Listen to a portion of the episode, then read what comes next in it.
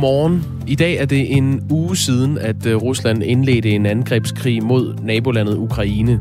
Krigen kommer øh, også her til morgen til at sætte sit aftryk i øh, Radio 4 morgen, og vi kommer til at give dig alt, du har brug for at vide om, hvor krigen i Ukraine står lige nu. Det er Dagmar Eben Østergaard og Jakob Grosen, der er på plads her i Radio 4 morgenstudiet. Og Ukraine har selv et ansvar for, at Rusland lige nu er ved at invadere landet. Det er den holdning, der lige nu, øh, ja, man kan kalde den et ledigt standpunkt. Ikke desto mindre, så har to højtstående medlemmer fra enhedslisten sagt netop det. Og holdningen har øh, imidlertid affødt voldsom kritik fra partiets top. Klokken 26 minutter i øh, syv, der taler vi med en af de to medlemmer, der mener, at Ukraine altså også bærer et ansvar. Ja, og en ting er at mene, at Ukraine også har øh, lavet nogle aggressioner mod russerne, som bor i Ukraine, men anden ting er timing i at, at sige det lige nu, og det er altså faldet mange for, mange for brystet. En anden historie, vi ser nærmere på, det er, at flere danskere står klar til at tage imod ukrainske flygtninge. Og øh, vi kommer til at tale med en, der håber på snart at kunne åbne døren for en ukrainsk familie. Og så taler vi også med en, som forventer at tage imod to ukrainske kvinder lidt senere i dag. Øhm, de interviews kan du høre klokken 20 minutter over 6. Og mens mere end en million ukrainere er flygtet fra landet, så er 80.000 taget den anden vej. Udenlandsukrainere, som tager tilbage for at hjælpe deres land med at modstå invasionen, er altså blandt de her 80.000. Og en af dem, det er Taras Pokutilo, som for en uge siden passerede, passede han øh, et job som øh, svinepasser i Silkeborg. Men nu er han altså på vej til den ukrainske her. Klokken lidt i syv, der kan du høre mere om hans historie her i Radio 4 morgen. Hvis du har spørgsmål eller inputs, eller fået øje på historier, som du mener, at vi skal holde øje med her i programmet, så skriv ind på 1424 og start beskeden med R4 og et mellemrum. Det gælder også, hvis du har spørgsmål til krigen, som du gerne vil have et, øh, et køndigt svar på klokken øh, op mod 9 her til morgen. Altså det er først om et par timer. Der har vi øh, en ekspert, en uh, militær analytiker, Anders Buk Nielsen, med. Han er fra Forsvarsakademiet og specialist i området mellem Rusland og Ukraine uh, og de to nationer. Uh, så hvis du har et spørgsmål, du sidder og brænder ind med, noget du ikke forstår uh, vedrørende den her krig i Ukraine, så skriv ind på sms'en. Klokken er 7 minutter over 8 minutter over 6, og du lytter altså til Radio 4 morgen. Godmorgen. Godmorgen. Vi lægger ud med historien om, at øh, det måske eller måske ikke ville være let at besætte Bornholm for Rusland, hvis de skulle beslutte sig for at gøre det. Øh, forsker i europæisk sikkerhedspolitik på Aalborg Universitet og major af reserven Jeppe Trautner mener, at det vil være en øh, ret nem mission for Rusland, hvis de øh, havde lyst til det. Han vurderer også, at det er et øh, ganske sandsynligt scenarie, hvis Rusland først invaderer de baltiske lande. I Radio 4 morgen i går sagde Jeppe Trautner, at det ville tage russerne en til tre dage at få Klippeøen på deres hænder. Øh, for ligesom Estland, Letland og Litauen, så står Bornholm reelt uden et forsvar. Her har vi jo en, skal man sige, en politisk opfattelse blandt mange danskere, at fordi Danmark og Estland, Letland og Litauen er medlem af NATO, så kommer russerne ikke. Der er også mange danskere, der mener, at når man er medlem af Folkekirken, så kommer man i himlen. Og det har cirka samme karakter. Russerne fuldstændig ligeglade med, om man er medlem af Folkekirken eller NATO. Det, det ser på, er, har man militære kapaciteter. Det har Estland, Letland og Litauen og Danmark ikke, så vi kan ikke beskytte Estland, Letland, Litauen og Bornholm, og derfor kan russerne tage det og vil gøre det, hvis de synes, det er fornuftigt. Den her analyse fra øh, forsker i europæisk sikkerhedspolitik på Aalborg Universitet, Jeppe Trautner, er det ikke alle øh, fagpersoner, der er enige i. Øh, Lars Bangert Struve er generalsekretær i Atlant-sammenslutningen, som er en forsvars- og sikkerhedspolitisk tænketank. Godmorgen. Godmorgen. Du er lodret uenig. Øh, hvorfor mener du, det vil være svært for Rusland at besætte Bornholm, hvis de skulle få lyst til det en dag? Jamen, jeg tror, man skal dele sin analyse i to dele. Den ene er, kan man besætte øh, Bornholm fysisk militært, om jeg så må sige. Altså, kan russiske styrker indtage Bornholm, eller Estland, Letland, Litauen, som der bliver talt om i indslaget, mm. øh, som den ene del, og den anden del er, øh, hvordan, øh, hvordan ser det sikkerhedspolitiske billede ud til at gøre det her i.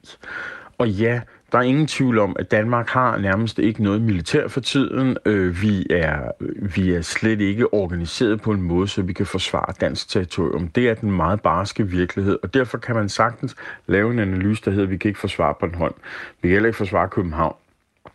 Men balladen er, at den sikkerhedspolitiske virkelighed den sidste halvanden uge lige siden den russiske invasion af Ukraine den 24. februar, det har ændret sig helt fundamentalt. Øhm, hvis der er noget, som Putin han helt sikkert har gjort, så er det, at han har fået forenet Vesten. Han har fået øh, øh, EU og NATO til at samarbejde. Han har fået de enkelte NATO-stater til at samarbejde. Han har fået de enkelte NATO-stater til at vågne op og erkende, at der er en klar, direkte fare for Rusland. Og det gør, at hvor at man måske for to måneder siden kunne være kommet med den politiske analyse, som der kom i indslaget, så kan man ikke komme med det længere. Fordi i dag, der er sådan en salami-metode, som er blevet beskrevet rigtig godt i en lang række krigsspil. Den vil ikke gå. Fordi at hvad, hvad er en salami-metode, øh, Lars Øhm, salami-metode er, vi, vi tager en skive af spejepølsen øh, hver dag, om jeg så må sige. Ikke? Øh, og, og det er så det, som, som russerne kunne forestille sig at gøre, i, hvis, de, hvis, de, hvis de virkelig ville øh, erobre øh, mere end Ukraine, hvad de selv har sagt, at de gerne vil. Øh, men, men, men, men så kan man ligesom tage en, en, en skive af spejepølsen hver dag. Det kunne være, at man tog de baltiske stater, det kunne være, at man tog øh, Finland, det kunne være, at man tog øh, dele af Danmark i form af Bornholm. Men den politiske virkelighed har bare ændret sig helt markant. Den 22. februar meddelte øh, Tyskland for første gang nogensinde, at de ville bruge energi som våben, og sagde, at de lukkede for, for Nord Stream 2. Den 24. invaderer Rusland øh, øh, i Ukraine, og, og, og lige siden da, der har NATO og EU stået sammen på en måde, som vi ikke har set det siden den kolde krig. Tingene er i dag fundamentalt anderledes, end hvad folk så det før. Altså, og det bliver vi nødt til at tage med ind. Altså, vi, vi er simpelthen bare klar til at forsvare os, fordi vi simpelthen er blevet redselslagende ved det, der sker Øh, Tyskland putter 100 milliarder euro ind i deres forsvar sådan lige med det samme. Så det du siger, øh, Lars Bangerstro, hvis, hvis vi lige skal opsummere, så, så er du enig i, at Rusland øh, ret nemt kunne, øh, kunne tage Bornholm, men så vil der komme et modsvar fra NATO's 30 stater, øh, fordi et NATO-land bliver angrebet udefra. Øh, en del af analysen fra, øh, fra Jeppe Trautner i går, øh, som jeg lige gentager, han er forsker i europæisk sikkerhedspolitik på Aalborg Universitet, øh, den gik på, at der er nogle fremskudte øh, NATO-tropper i de baltiske lande, men det er meget få. Så Putin vil også øh, relativt nemt kunne gå ind i lande som, som Estland og, og Letland og Litauen osv. Det er absolut rigtigt, men læg mærke til, at der står NATO-tropper. Det betyder basalt set, at det ikke længere er landenes øh, nationale forsvar, der står for, for at forsvare de tre øh, NATO-stater, Estland, Letland, Litauen, men det er hele NATO. Og det betyder, at angreb på en af de tre stater, det vil være et angreb på det samlede NATO. Og hvis der er noget, der er interessant og, og bemærkelsesværdigt de, de sidste par uger, så er det, hvordan at det lykkedes for NATO at stå op samlet at meddele russerne, at det her vil vi ikke være med til. Og at alle NATO-staterne i dag har erkendt, at Rusland udgør en militær trussel over for dem. Og det kommer vi nok til at se i kommende NATO-dokumenter. Der er både et NATO-ny øh, strategisk dokument på vej, og der er øh, en, en NATO-topmøde på vej til sommer. Og der kommer vi helt sikkert til at se, at man forholder sig til det her Rusland, og man gør det i de enkelte stater ved at diskutere forsvarsbudget. Og i Danmark, der starter det lige om et øjeblik. Danmark var jo med fra starten til at stifte NATO. Det var tilbage i øh, 49, altså 1949. Og ifølge nyhedsbyrået Reuters har NATO i øjeblikket 900 tropper i øh, Estland, 1500 i Letland og 1200 i, øh, i Litauen. I går talte vi altså med øh, forsker i europæisk øh, sikkerhedspolitik på Aalborg Universitet og major af reserven Jeppe Trautner. Og det er hans udsagn, vi, vi nu diskuterer med dig, Lars Bangert Strove, som altså er generalsekretær i Atlantsammenslutningen. sammenslutningen Øh, Jeppe Trautner mener, at NATO primært er et øh, politisk samarbejde med symbolsk styrke i dag. Altså han, han sagde, at NATO ikke har nogen militær værdi, øh, heller ikke i tilfælde af en russisk øh, invasion. Lad os lige høre lidt af, hvad han sagde. Hvis Putin rykker ind i et NATO-land som Estland, Letland og Litauen, så vil øh, det jo medføre sanktioner og en masse øh, diplomatisk blæst, men der er ingen militære sanktioner, som vil kunne ramme Rusland på det her det er overstået så hurtigt, at NATO ikke kan bringe det få, små og forkert placerede styrker i anvendelse. Lars Banger Struve, øh, hvordan kan du vide, at NATO-landene vil støtte op militært i tilfælde af en russisk invasion, og ikke bare finde nogle undskyldninger for at støtte op med, med sanktioner på samme måde, som man nu lige nu støtter krigen, eller støtter Ukraine i den her konflikt i, i Ukraine? netop for at undgå en konfliktoptrapning og en, en eller anden form for 3. verdenskrig? Det er fordi, det tør man simpelthen ikke. Det er fordi, der skete en erkendelse i hele Europa og i hele verden om, at Rusland er klar til at bruge militær magt også imod demokratier og at, at, at nu er nok blevet nok. Det er derfor, at vi ser Tyskland for eksempel meddele, at de genopruster med det samme, og at Tyskland de kaster, øh, de brug, er klar til at bruge mere end 2% af deres bruttonationalprodukt årligt på deres forsvar.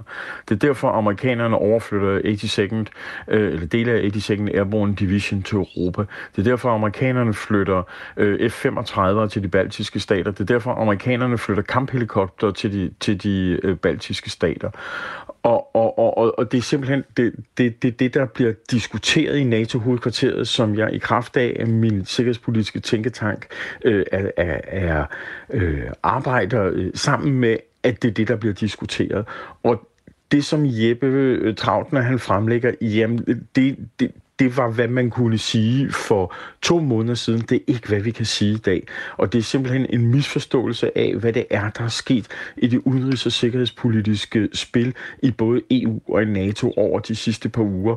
Og, og, øh, og så kan man være nok så meget forsker. Der er også rigtig mange forskere, der påstår her ind, ind, indtil februar måned, at Rusland i hvert fald ikke vil invadere, øh, øh hvad hedder det nu? Ukraine. Øh, Ukraine. Men, men, men det er jo det, vi har set. Og, og jeg vil bare sige, at følger man med i de diskussioner, der foregår i NATO-hovedkvarteret, så ser tingene helt anderledes ud. Tyrkiet, som man har været meget usikker på, hvordan ville stille sig en konfrontation, har entydigt stillet sig øh, på sin, den rigtige side i NATO, hvor Tyrkiet er medlem, og de øh, overvejer endda at blokere Sortehavet. Øhm, vi ser et sammenhold i NATO-alliancen, som vi ikke har set i, i, i årtier. Vi ser endda en finsk og en svensk diskussion om, om de skal gå, gå ind i NATO på en måde, de ikke har diskuteret det i årtier. Og så skal man se på NATO som, at NATO er to ting. NATO er en politisk struktur, hvor man diskuterer, hvad kan man gøre, og så NATO en militær hovedkvarterstruktur, hvor man også koordinerer øvelser osv. Og altså, øh, de militære hovedkvarterer lægger lige nu planer for, hvordan kan vi forsvare forsvare de her ting, og det tager man meget, meget alvorligt. Øhm, og politikerne rundt om i vores lande tager tingene meget alvorligt. Det gør, at vi kommer altså til at se nogle mm. forsvar, mm. som kommer til at se helt anderledes ud, end det de gjorde for bare få måneder siden. Så helt kort her til sidst, uh, Lars Bangert Strove, altså generalsekretær i uh, Atlants sammenslutningen. Hvis vi nu skal, skal opsummere her, du, er, du ser det hverken som særligt sandsynligt, at uh, Rusland skulle uh, gå så langt som at invadere Bornholm, selvom de har ambitioner om at rykke mere mod vest, og du er heller ikke bekymret for det? Nej, og, og så skal man sige, jamen, hvad der Rusland kigger på, jamen alle de papirer og dokumenter, vi har fra Putins side, det, det, det er sådan et stort imperium, det, det, det er et stort Rusland, og der er det altså Estland, Letland, Litauen, Finland, der, der, der er, er de første, der skal være bekymret. Øh, Bornholm indgår ikke rigtig i de drømme hos, hos Putin, men det er klart, hvis man har brug for en invasion, så er det måske noget af det, man vil gøre, men jeg er ikke bekymret for Bornholm. Tak fordi du var med i Radio 4 morgen. Velbekomme. Lars Bangert Strove, som er generalsekretær i et, et forsvars- og sikkerhedspolitiske tænketank Atlant Sammenslutningen. Klokken er 19 minutter over 6. Og lad os lige tage en opsamling på, hvad der er sket i nat i Ukraine. Det er noget, vi forsøger at gøre her i Radio 4 morgen, sådan lidt løbende, så du får seneste nyt fra øh, krigen i Ukraine. Ja. I nat der er den øh, ukrainske by Kherson faldet i russiske hænder. Det siger Igor Kolikaev, der er borgmester i byen, ifølge New York Times. I hovedstaden i Kiev, der har øh, der i løbet af natten været flere eksplosioner. Og ifølge BBC, der har alene op til 15.000 mennesker gemt sig i metroen i byen. Ukrainske specialstyrker de har meldt ud til russiske soldater, at der fra nu af ikke bliver taget flere russiske artillerister til fange i øvrigt. Øh, og det er måske værd lige at nævne, når du, øh, når du siger Kherson, øh, Dagmar, at det er en by, som ligger i det sydlige Ukraine ned mod Krimhaløen. Og øhm, der er kommet en, en opgørelse over, hvilke områder i Ukraine er lige nu russisk kontrolleret. Det, det drejer sig om øh, primært det sydlige og østlige Ukraine, og så op mod nord. Øhm, Ukraine er sådan en aflang øh, nation, så der er 1300 km fra vest til øst. En form for øh, øh rektangel, og nederst ligger øh, mod syd ligger Krim, fra Krim og så op mod de to, nu kalder vi dem udbryderrepublikker, fordi det er det, øh, Rusland anerkender dem som, men Donetsk og Luhansk, som ligger over mod øst, det er på russiske hænder lige nu. Og så er det det nordlige Ukraine, øh, og ned mod Kiev, som ligger sådan lidt nordligt, men ellers sådan relativt meget midt i Ukraine. Det er også russisk kontrolleret. Resten er stadig på ukrainske hænder. Ja, så det er altså mod nord mod Hvide Rusland og øh, Rusland, og så er det mod øst også der ved øh, Donbass, der hvor Lugansk og øh, Donetsk ligger. Og så i øvrigt Krim. Der har også været øh, luftalarmer i løbet af natten i øh, flere byer. Det er sådan set ganske mange. Det er blandt andet i hovedstaden. Så er det i Lviv, der ligger helt mod øh, vest i Ukraine. Og så har der også været i øh, Chernihiv og i Odessa, der ligger helt ned mod, øh, mod syd. Den russiske militærkonvoj har vi jo også talt om de seneste par dage. Ja, det er jo den, der er mere end 60 km lang. den øh, er på vej til den ukrainske hovedstad Kiev, for det har den været i flere dage, men den holder fortsat stille ifølge en talsmand, der hedder John Kirby fra det amerikanske forsvarsministerium. Øh, man har jo ret gode luftbilleder af den her konvoj, som øh, bevæger sig langsomt frem. Han siger, John Kirby, de har ikke ud fra vores bedste skøn gjort nogen nævneværdige fremskridt i de sidste 24-36 timer. Det sagde han på et pressemøde i går. Ifølge talsmanden, så øh, kan den her forsinkelse skyldes, at de russiske militærstyrker er ved at omgruppere. Men han nævner også, at den ukrainske modstand formentlig har gjort øh, den her konvojs vej mod hovedstaden sværere. Så vidt altså en øh, opdatering på øh, seneste nyt. Hvad vi ved, og hvad vi jo sådan set også ikke ved, det øh, forsøger vi at gøre løbende her i øh, Radio 4 morgen. Klokken er 22 minutter over 6. Det betyder ikke, at vi øh, forlader invasionen af øh, Ukraine, fordi mere end en million mennesker er altså flygtet fra landet på grund af Ruslands invasion ifølge FN. Og det har fået danskerne til tasterne, især på Facebook. Her der findes der forskellige grupper, hvor folk de tilbyder at tage imod ukrainske flygtninge og huse dem med alt, hvad det jo indebærer. Malene Lemme Jacobsen, godmorgen. Godmorgen. Du er en af de danskere, der er klar til at tage imod ukrainske flygtninge og lade dem bo sammen med dig og din øh, kæreste i Bræstrup i Østjylland. Hvorfor vil du gerne det? Jamen, det var... Vi snakkede om det en dag, øhm, og vi synes vi skulle gøre noget for at hjælpe, og hvad vi kunne gøre. Og der havde vi øh, på Facebook, eller der havde jeg set en bekendt, der selv har ukrainske rødder, som havde delt noget fra en Facebook-side med en liste, man kunne skrive sig op, hvis man havde mulighed for at give husly til en familie. Øh, og det var vi egentlig ret hurtigt enige om, at det ville vi gerne. Og så skrev vi os på og meldte os ind i den der Facebook-gruppe, der har reageret på et par opslag derinde. Men, men, men hvorfor? Hvad er motivationen bag, kan man sige? Jamen, vi ville gerne hjælpe, og det var der, vi synes, vi kunne hjælpe. Øh, og vi har plads til det, og vi har, har tid. Øh, og så tror jeg også bare, at jamen, al velgørenhed, og det er ikke også lidt egoistisk i en eller anden forstand. Så det er jo også, fordi vi synes, det kunne være spændende Ja, hvad tænker I kan få ud af det?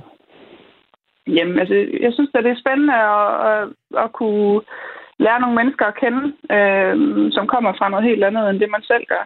Øh, og det må man da sige, man gør, hvis man bor sammen, og måske ikke kan kommunikere. Mm. ja. Du har jo tilbudt din hjælp, det er den her Facebook-gruppe, der hedder øh, DK Hjælper Ukraine. Øh, og, og lige nu, der ved jeg, at du og din kæreste egentlig bare venter på at, at kunne hjælpe. I sådan lidt på en, en standby-position, kan man sige, mens I venter på, at der kommer nogen, der har brug for, for husly. Hvor mange har I plads til hos jer? Jamen, vi har skrevet ind på den der Facebook-side, at vi har plads til øh, en familie på cirka fire personer.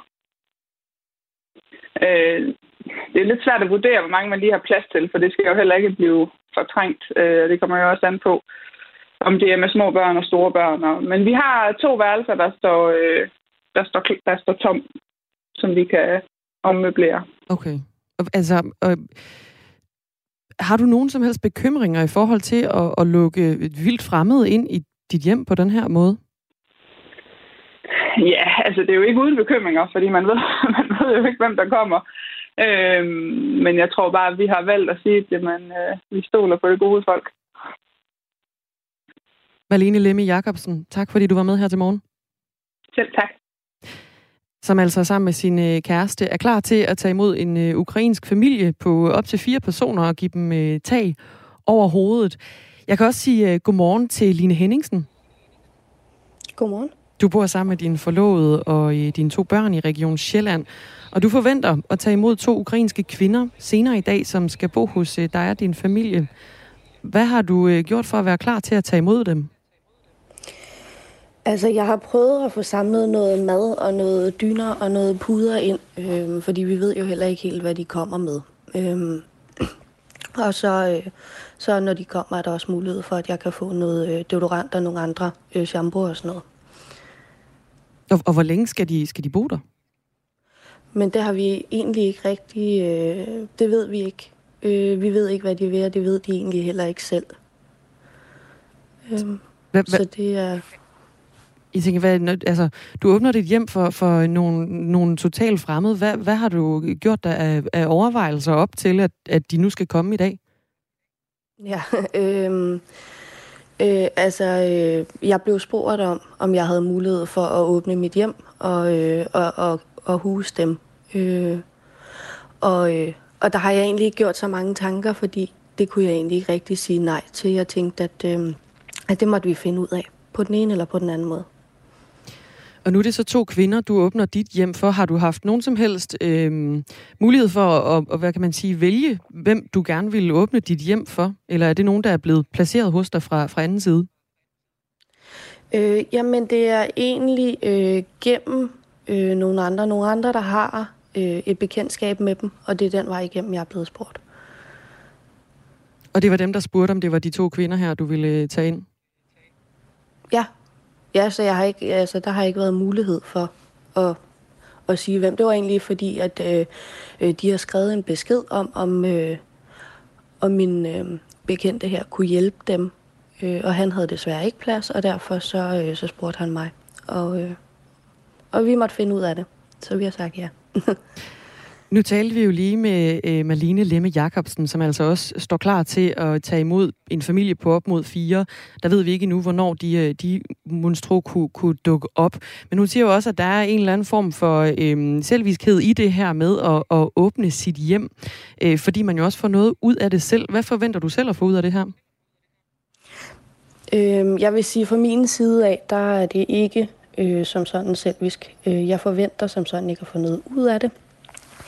Øhm, for det første, så, øh, så ved jeg ikke, hvad de kommer med. Jeg ved ikke, hvad de har oplevet, og jeg ved ikke, hvad de har lyst til, når de kommer. Om de overhovedet gider at være sociale, eller om de gerne bare vil passe sig selv.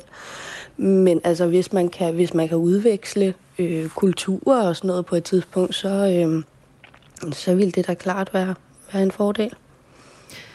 Hvordan kan det være, at øh, du egentlig ikke bare overlader det til de danske myndigheder at tage imod de ukrainske flygtninge, der måtte komme?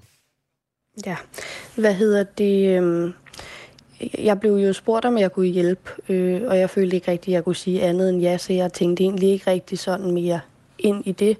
Øh, men jeg tænker også, øh, hvad hedder det, sådan rent øh, for dem, når de kommer til Danmark, til et helt nyt land, øh, og kommer fra det, de nu kommer fra, øhm, så tænker jeg også, det er rarere at komme ind i et hjem, end, end på et asylcenter. Og i dit hjem, der befinder der sig jo også to børn. Har, hvordan har I talt med dem om det? Jamen, vi har egentlig prøvet at være rimelig åbne om det, og bare, hvad hedder det, er givet udtryk for, at, at det ikke skal påvirke deres hverdag. Vi har en søn på ni år, som, som kommer og har venner med hjem, og, og det skal han stadig have lov til. Så vi vil så vidt muligt prøve at se, om, om det selvfølgelig påvirker det, at der bor nogen, men, men så vidt muligt, at vi stadig kan have vores normale hverdag. Mm. Ja. Rigtig mange danskere, de har jo øh, øh sammen med dig og din kæreste jo så på banen til at vil, vil huse ukrainske flygtninge. Hvad for en betydning tror du egentlig, det har for dem, øh, at, at de kan komme herop og, og, og bo og få husly? Øhm, altså, jeg tænker da egentlig, at de... Øh at det betyder meget for dem, at folk de også åbner deres hjem, og de kan se, at de er velkomne, og at vi vil gøre, hvad vi kan for at hjælpe. Øh, og der, der er jo super mange, der gerne vil hjælpe på alle mulige forskellige måder. Det tænker jeg, det tænker jeg kan, altså det er en god hjælp. Det sagde Line Henningsen, som altså øh, venter på at få øh, to nye beboere i øh, sit hus, hvor hun bor med sin forlovede og to børn. Line Henningsen, tak fordi du var med. Ja, selv tak. Vi nærmer os klokken halv syv, og vi skal have et nyhedsoverblik ved Thomas Sand. På den anden side af det, taler vi med øh, Michael Hertoft, som er hovedbestyrelsesmedlem hos Enhedslisten. Han mener, at Ukraine har et medansvar for den øh, krig, landet står i lige nu. Klokken er halv syv.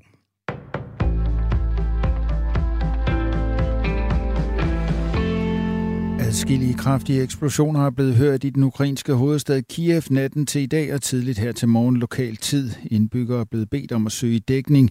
Det, rapporter... Undskyld, det rapporterer det ukrainske nyhedsbrug Unian ifølge nyhedsbruget DPA. Kort før klokken 1 dansk tid skrev undskyld, skrev The Kiev Independent på Twitter, at to eksplosioner var blevet hørt i centrum af byen.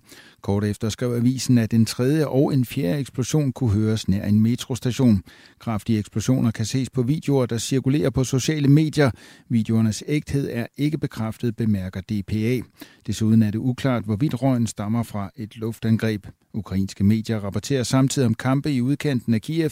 Der er ubekræftede meldinger om, at et russisk fly er blevet skudt ned. Fjenden forsøger at trænge ind i hovedstaden, skriver Kievs borgmester Vitali Klitschko på beskedtjenesten Telegram. Ifølge The Kiev Independent er sirenerne også gået i flere andre ukrainske byer natten til i dag. I aftes meddelte borgmesteren i den strategisk vigtige havneby Kherson, at byen med omkring 330.000 indbyggere var faldet. Kherson er den første større ukrainske by, som er faldet, siden Rusland iværksatte sin invasion af Ukraine natten til torsdag i sidste uge. Mere end en million er nu flygtet fra Ukraine på grund af Ruslands invasion af landet, det skriver FN's flygtningechef Filippo Grandi på Twitter. På bare syv dage har vi været vidne til massiv udvandring af en million flygtninge til nabolande, skriver han. FN-chefen opfordrer samtidig parterne til at lægge deres våben. For millioner af andre, der stadig er i Ukraine, er det tid til at lægge våbnene, så livreddende nødhjælp kan blive stillet til rådighed, skriver han. Ifølge det franske nyhedsbrug AFP er mere end halvdelen af alle de ukrainske flygtninge taget til nabolandet Polen. Den danske udlænding og integrationsminister Mathias Tesfaye har fortalt, at Danmark i øjeblikket er forberedt på at tage imod 20.000 ukrainske flygtninge. FN har indtil videre registreret 227 civile dødsoffre i landet. 525 civile er kommet til skade. Tallet er opgjort midnat mellem tirsdag og onsdag. Det russiske forsvarsministerium oplyste i aftes, at 498 russiske soldater er dræbt under invasionen af Ukraine. En kilde fra en vestlig efterretningstjeneste siger i midlertid til CNN, at tallet nærmere er 5.800. Tallet stammer fra tirsdag. Det er stadig ikke lykkedes russiske soldater at tage kontrol over Ukraines hovedstad Kiev. En mere end 60 km lang russisk militærkonvoj holder dog parkeret nord for Kiev, Flere byer vest for hovedstaden har også været udsat for tung beskydning, og flere civile meldes dræbt. Den internationale straffedomstol bekræfter, at den efterforskning af potentielle krigsforbrydelser og forbrydelser mod menneskeheden i Ukraine er blevet iværksat. Straffedomstolen er således gået i gang med at indsamle beviser til sagen. Det bekræfter chefanklager Karim Khan sent i aftes dansk tid. Undersøgelsen er i gang sat på anmodning fra 39 af domstolens medlemslande. Karim Khan oplyser, at efterforskningen vil gå helt tilbage til november 2013. Få måneder senere, i begyndelsen af 2014, annekterede Rusland den ukrainske halvø Krim. Højtstående kinesiske embedsmænd bad i begyndelsen af februar topembedsmænd i Rusland om ikke at invadere Ukraine, før vinter i Beijing var slut. Det skriver avisen The New York Times, der citerer kilder i den amerikanske præsident Joe Bidens administration, samt den europæiske embedsmand, der henviser til en vestlig efterretningsrapport. Ifølge The New York Times indikerer efterretningsrapporten, at kinesiske embedsmænd havde et vist kendskab til Ruslands planer eller intentioner om at invadere Ukraine, før den russiske præsident Vladimir Putin i gang igangsatte invasionen i sidste uge. En talsmand for den kinesiske ambassade afviser påstandene. Først tog eller rimtog mange steder, men det klarer op med en del sol, og vi får temperaturer op mellem 3 og 8 grader. I morgentimerne pletvis rimglatte veje.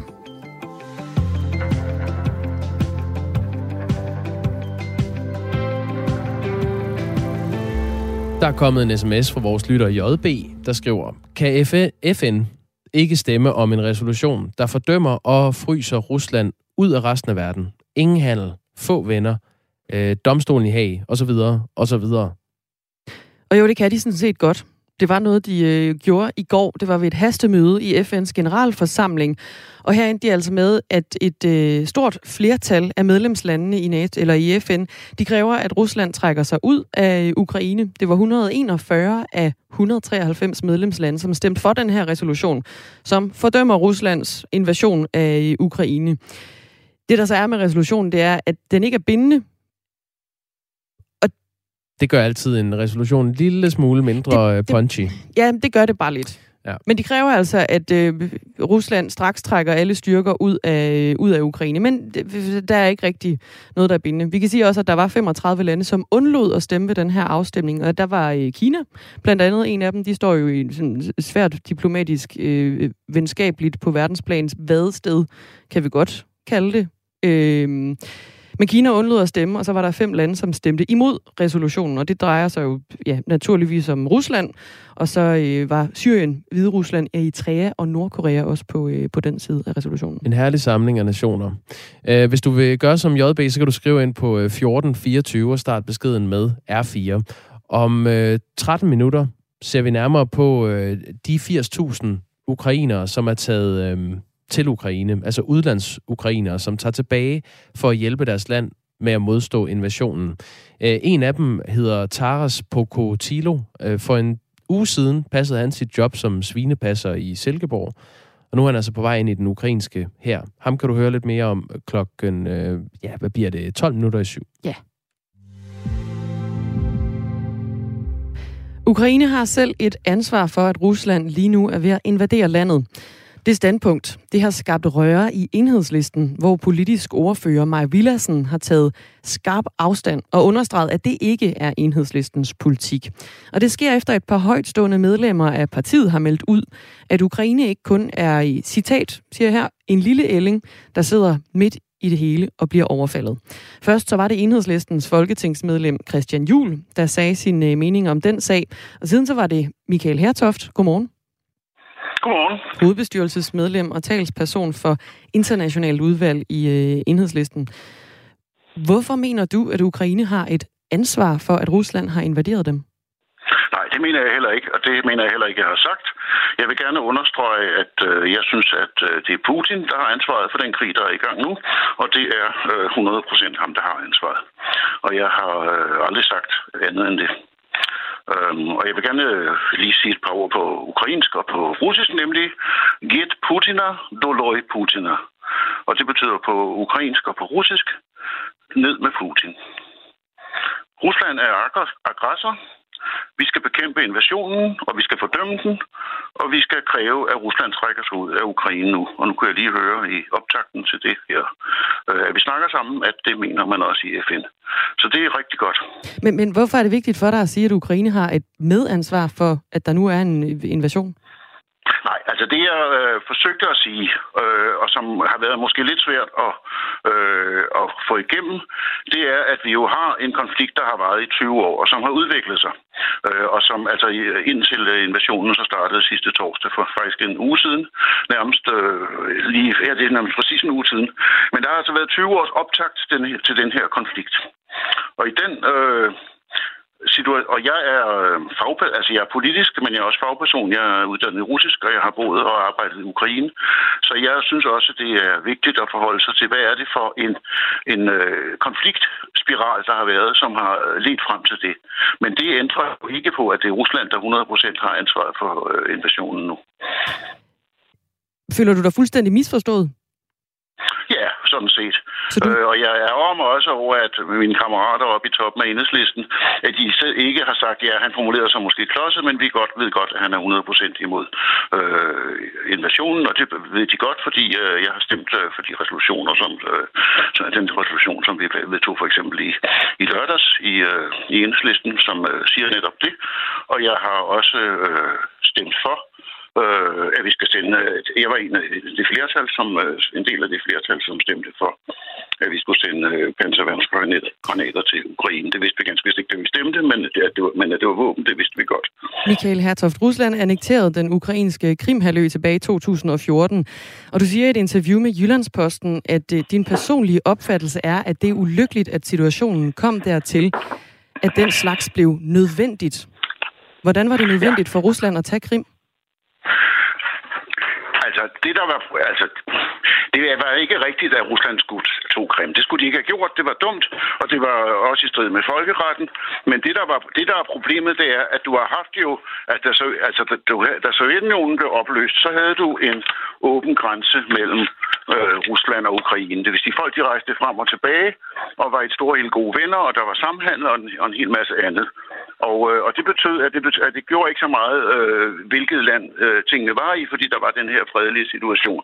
Og, øh, og så havde du en hel masse, øh, hvad hedder det, øh, russere på Krim, men det gjorde ikke så meget, at der var flertal af russere på Krim, fordi den, de, var, øh, de kunne rejse frem tilbage, som de ville, og der var ikke nogen problemer. Men mente du, det var nødvendigt, at øh, Rusland Nej, annekterede det Krim? mente jeg ikke. Jamen, det, det, jeg Så det var også en klodset formulering? Det var, det var, nej, men at det var nødvendigt for Rusland, eller at Rusland fandt det nødvendigt. Det var det, jeg mente.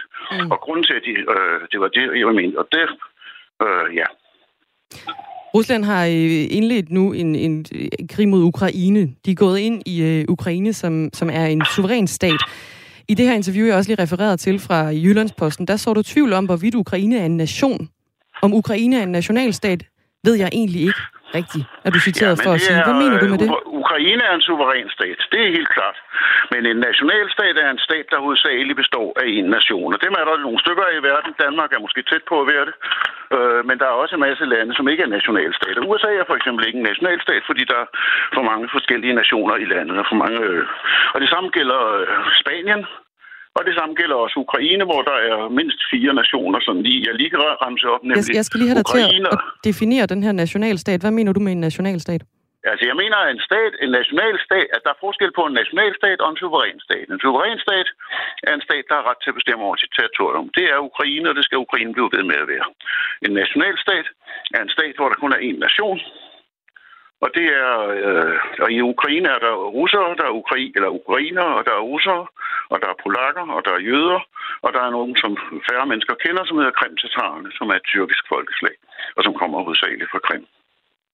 Så, det vil være, så derfor er de en, en multinational stat med mange nationer i sig. Det er Rusland i øvrigt også. Men det er, nu, det er måske ikke det, vi skal snakke om nu.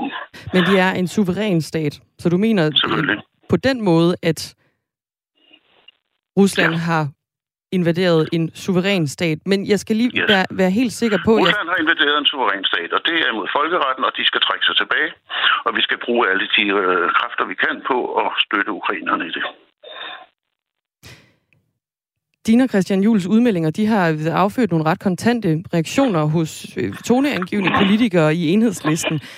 Jeres politiske ordfører, Maj Villassen, skriver på Twitter, jeg tager den kraftigst mulige afstand fra de udtalelser. De er fuldstændig forkerte, og de er på ingen måde enhedslistens politik.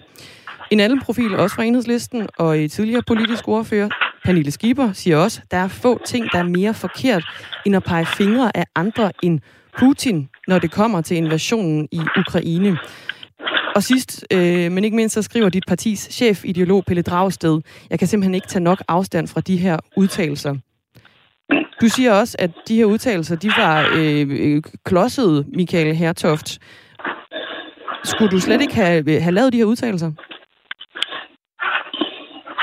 Jeg skulle nok have, ikke have formuleret mig klodset, vel? Øhm, jeg vil gerne sige, at problemet er jo, at der er... Øh, at altså i 20 år har der været en øh, konfliktspiral, hvor øh, blandt andet NATO har øh, ekspanderet mod øst og oprustet og har øh, og det har gjort, at Rusland har følt sig ekstremt truet i den situation. Og i en vis forstand så er Putin som en hund. Et, dyr, et, et, et såret dyr, der er trængt op i et hjørne, og til sidst ikke har kunne se anden udvej end at bide.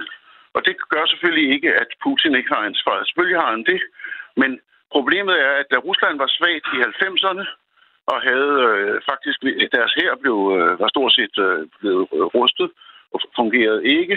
Og senere op i, øh, hvad hedder det, 10'erne, der øh, var der en, en historisk chance for nedrustning og for nedtrapning af konflikten i Europa. Er, og det er Rusland lige så meget offer i det her, som Ukraine er? Nej, man kan ikke sige, at de er lige så meget offer, men de er... Øh, altså, en oprustningsspiral er jo, at, øh, som har været mellem Vesten og Rusland... Øh, er, at A opruster, så følger B så truet af A, og så opruster øh, B, og så følger A så truet af B, altså og så videre. Nu kan jeg ikke lige huske af B, men altså så følger de så truet gensidigt, og så er der en oprustningsspiral i gang. Og det har der været mellem Rusland og øh, USA og NATO, og øh, NATO har været øh, har slet ikke været i stand til at vende det her og sige, nu må vi have nedrustningsspiral i gang, nu må vi i stedet for have en kollektiv øh, sikkerhedsstruktur, hvor vi øh, træffer aftaler om at træffe våbnene ned. Michael og det har været øh, alvorligt. Øh, et alvorligt problem. Michael Hertoft, ja. du er altså hovedbestyrelsesmedlem og talsperson for internationalt udvalg i uh, enhedslisten, og øhm, har, har, øh, er kommet med nogle udtalelser, som, som ikke har mødt øh, synderlig stor opbakning i enhedslisten, blandt andre fra dem, jeg lige listede op før. Altså politisk ordfører Maja Villersen, tidligere politisk ordfører Pernille Skipper, og så øh, partiets chefideolog Pelle Dragsted. H- hvordan har du det med, at ledende personer i partiet tager så kraftig afstand fra, fra din holdning? Eller dine det har jeg det meget dårligt med, selvfølgelig. Det synes jeg er meget ubehageligt. Øhm, og jeg, øh, hvad hedder det, havde absolut foretrukket, at de sagde, vi synes, han har kommet med nogle klodsede formuleringer, men vi ved, at, øh, at han er imod den her krig, øh, og han, eller ikke imod den her krig, det er, men at han er imod, altså tager stærkt afstand fra Ukraine, hvad er det, Ruslands øh, invasion i Ukraine. Og øh, ja, det, skulle de, det ville have været bedre i min optik. Men det er fortsat din holdning, at Ukraine også bærer et eller andet form for ansvar i invasionen? Nej, ikke, for det har jeg lige sagt. Ja, meget klart. Det her er ikke mit ansvar. Rusland har 100% ansvar for invasionen. Så, så de udtalelser, du er kommet med, øh, Michael Hertoft, er det nogen, du gerne vil trække tilbage?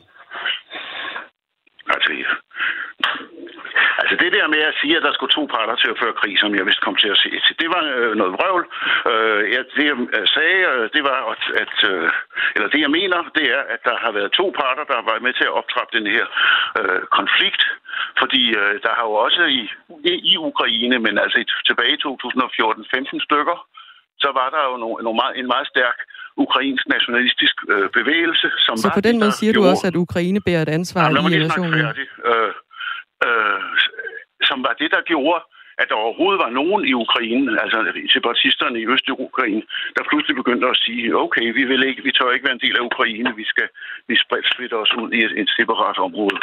Øh, så det var jo, så, der, så på den måde øh, var der en, altså var konflikten startet af to parter dengang, men det er jo ikke det samme som, at, at Ukraine har et ansvar for invasionen nu. Hvorfor sagde du det egentlig? Kom med de her udtalelser. Ja, nej, det mener jeg sådan set heller ikke, jeg gjorde nøjagtigt. Men problemet er jo, at altså, jeg mener, hvis, hvis, hvis, altså, ja, nej, det kan jeg ikke. Hvis jeg har sagt det i noget i den retning, så var det dumt. Øhm, det kan jeg, jeg kan sige til det. Michael Hertoft, hovedbestyrelsesmedlem og talsperson for internationalt udvalg i uh, Enhedslisten. Tak fordi du var med. Ja, selv tak. Hej. Og øh, vi kan jo sige, at øh, Michael Hertoft også er gæst i vores øh, dybtegående interviewprogram Sport, som øh, sendes her på kanalen klokken øh, halv to i dag til to. Klokken er lige nu 12 minutter i øh, syv, og du lytter altså til Radio 4 morgen med Dagmar Eben Møstergaard og Jakob Grosen. Skilsmissen på Radio 4. Far kan en mor og en far godt være kærester. Fuck, mand, ikke? Altså, Hvert andet ægteskab i Danmark går i stykker, og hvem er man bagefter? Vi taler med 10 kendte danskere om ensomhed, splittede venskaber og om at tage børnene med i faldet. Skiftedag, det er noget fanden har skabt. Find Skilsmissen som podcast og søndag kl. 11.05 her på Radio 4. Det var det helvede for mig. Radio 4 taler med Danmark. Seneste nyt fra Ukraine er, at otte civile angiveligt har mistet livet i den østukrainske by Isium, hvor øh, russiske bomber skulle have ramt et højhus og et øh, almindeligt hus. To af de omkomne otte civile er angiveligt børn. Det oplyser Isiums øh, borgmester Volodymyr Matiokin, hedder han.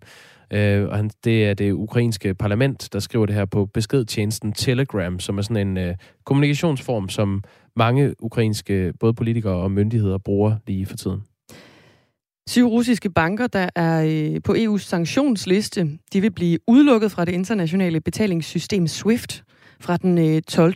Marts. Og SWIFT-systemer, det systemet, det forbinder altså over 11.000 banker og øh, pengeinstitutter og andre virksomheder verden over. Det er en af de sanktioner, som er i hvert fald er blevet i talesat som ja, den store hammer, kan man kalde det. En million mennesker er flygtet fra Ukraine siden Ruslands invasion. Det er øh, FN's flygtningehøjkommissariat, øh, som oplyser det her ifølge AP. og det er den hurtigste udvandring, man har set i det her århundrede. Polens medlem af EU-parlamentet Radek Sikorski foreslår, at øh, afhoppere fra det russiske militær skal kunne komme til Europa og få tilladelse til at arbejde i tre år, og desuden modtage det, der svarer til øh, 22.300 kroner. Altså hvis man vælger at, øh, vende den russiske militærmagt ryggen som soldat betragtet og tager til Europa, så skal man have penge og tilladelse til at arbejde i tre år. På samme måde som Vesttyskland i øvrigt bød østtyskere velkomne, da, da de kravlede over muren. Det skriver ham her, Sikorski. Og den internationale straffedomstol, de bekræfter, at de har iværksat en efterforskning af, hvorvidt der egentlig sker krigsforbrydelser og forbrydelser mod menneskeheden i Ukraine i de her dage. Øh, så de er altså gået i gang nu med at samle beviser i sagen, det oplyser chefanklageren, der hedder Karim Khan. This Just In også, der lige varslet øh, nye luftangreb i øh, Kiev, ifølge det ukrainske medie Kiev Independent. Der lyder det altså her til morgen igen, at, øh, at der varsler om luftangreb i, øh, i hovedstaden, og borgere de bliver opfordret til at sy ly i øh, bunker, skriver mediet også på øh, Telegram beskedtjenesten. Vi holder dig opdateret i løbet af morgenen, når der sker nyt i øh, Ukraine. Og mens mere end en million mennesker nu er flygtet fra landet på grund af Ruslands invasion, ifølge FN, så er 80.000 ukrainere taget den anden vej. Det er udlandsukrainere, som tager tilbage for at hjælpe deres land med at øh, modstå den her invasion. En af dem er Taras Pokotilo, som er sidst i 20'erne. For en uge siden arbejdede han som øh, svinepasser i øh, Silkeborg, og nu er han på vej ind i den ukrainske her. Vores EU-korrespondent Mads Anneberg øh, har mødt ham. Uh, my name is Taras. Taras Pokotilo. Where were you one week ago? Uh, one week ago, I was in uh, in the Denmark. I have a job, a good job, but when start this all conflict, this all war, I not thinking too much.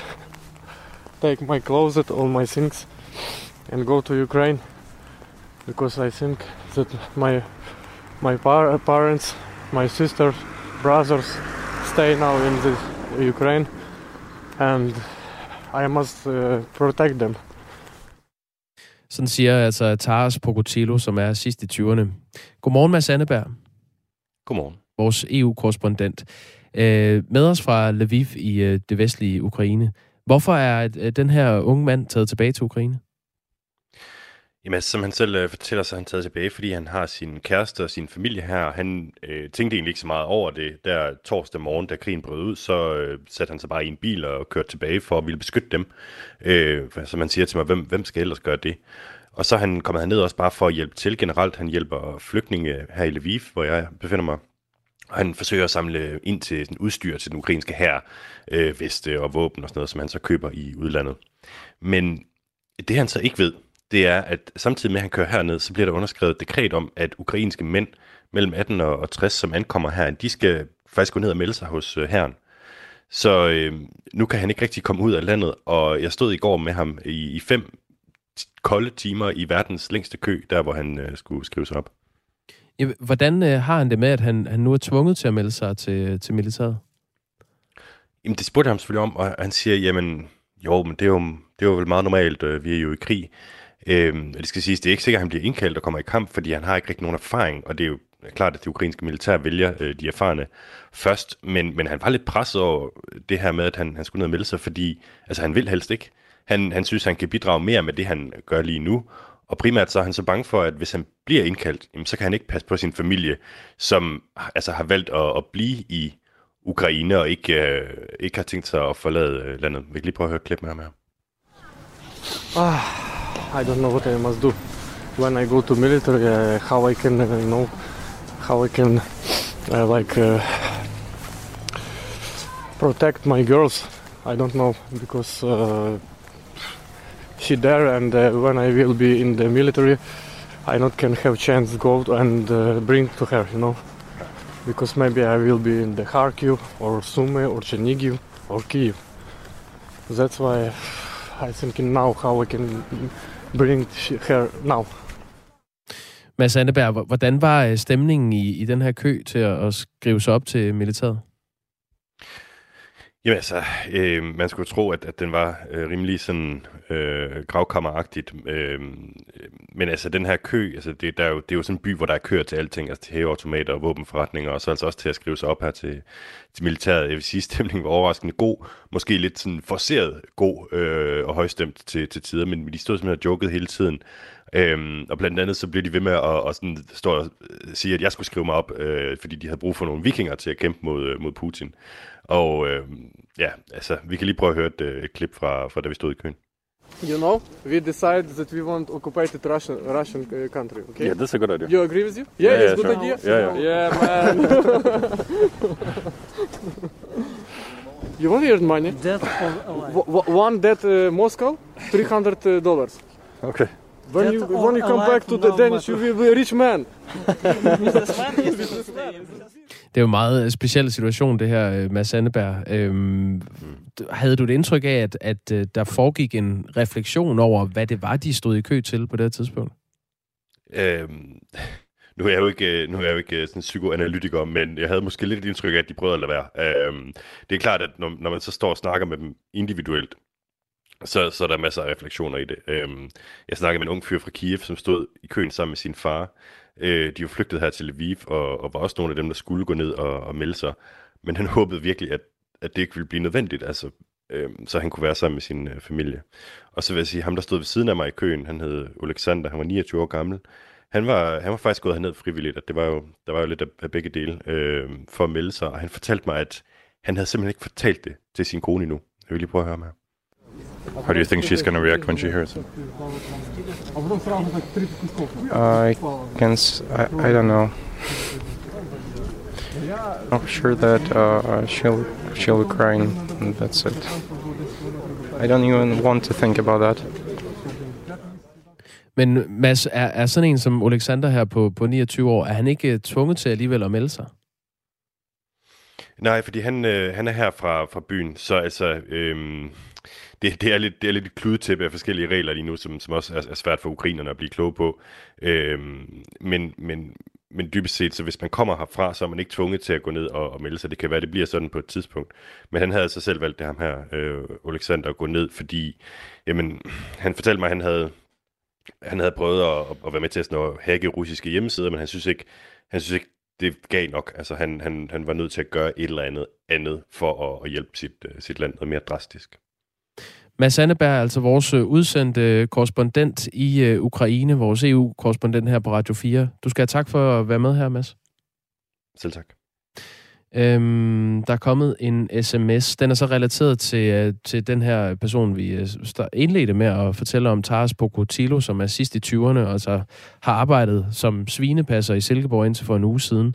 Øh, der er en, der skriver her, hvem skal nu rygte svinene i Danmark til sulteløn, når alle praktikanterne fra Ukraine tager til fronten? Det bliver hårdt for dansk landbrug, forudser en lytter her. Du er velkommen til at skrive ind på øh, 1424 og starte beskeden med øh, R4 og et mellemrum, hvis du har inputs til de øh, interviews, vi laver, eller reagerer på, har lyst til at reagere på noget af det, du hører.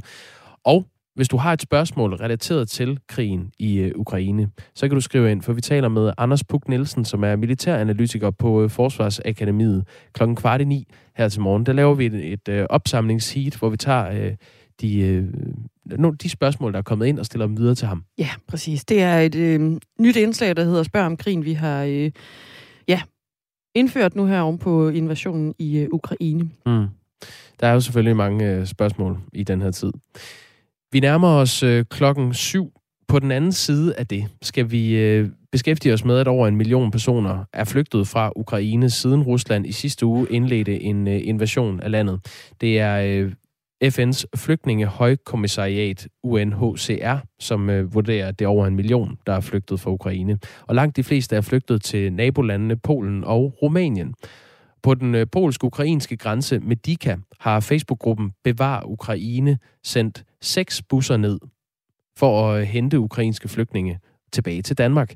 Og vi kommer til at tale med en af de øh, frivillige øh, om, hvad, hvad er planen, når de her ukrainske flygtninge øh, kommer til Danmark. Ja, og det er altså øh, over en million mennesker, der ifølge FN seneste tal skal være flygtet ud af landet. Mere end halvdelen af dem, de er så godt nok øh, taget, ligesom kan man sige, til, øh, til nabolandene, altså til Polen. Andre er taget til Ungarn, Slovakiet, øh, Moldova eller, eller Rumænien. Men øh, ja, der kommer altså også øh, mennesker herop til, øh, til Danmark. Senest nyt er også, at kommunerne de har gjort plads til omkring 15.000 danske flygtninge herop. Inden alt det, så skal vi have et øh, nyhedsoverblik klokken 7.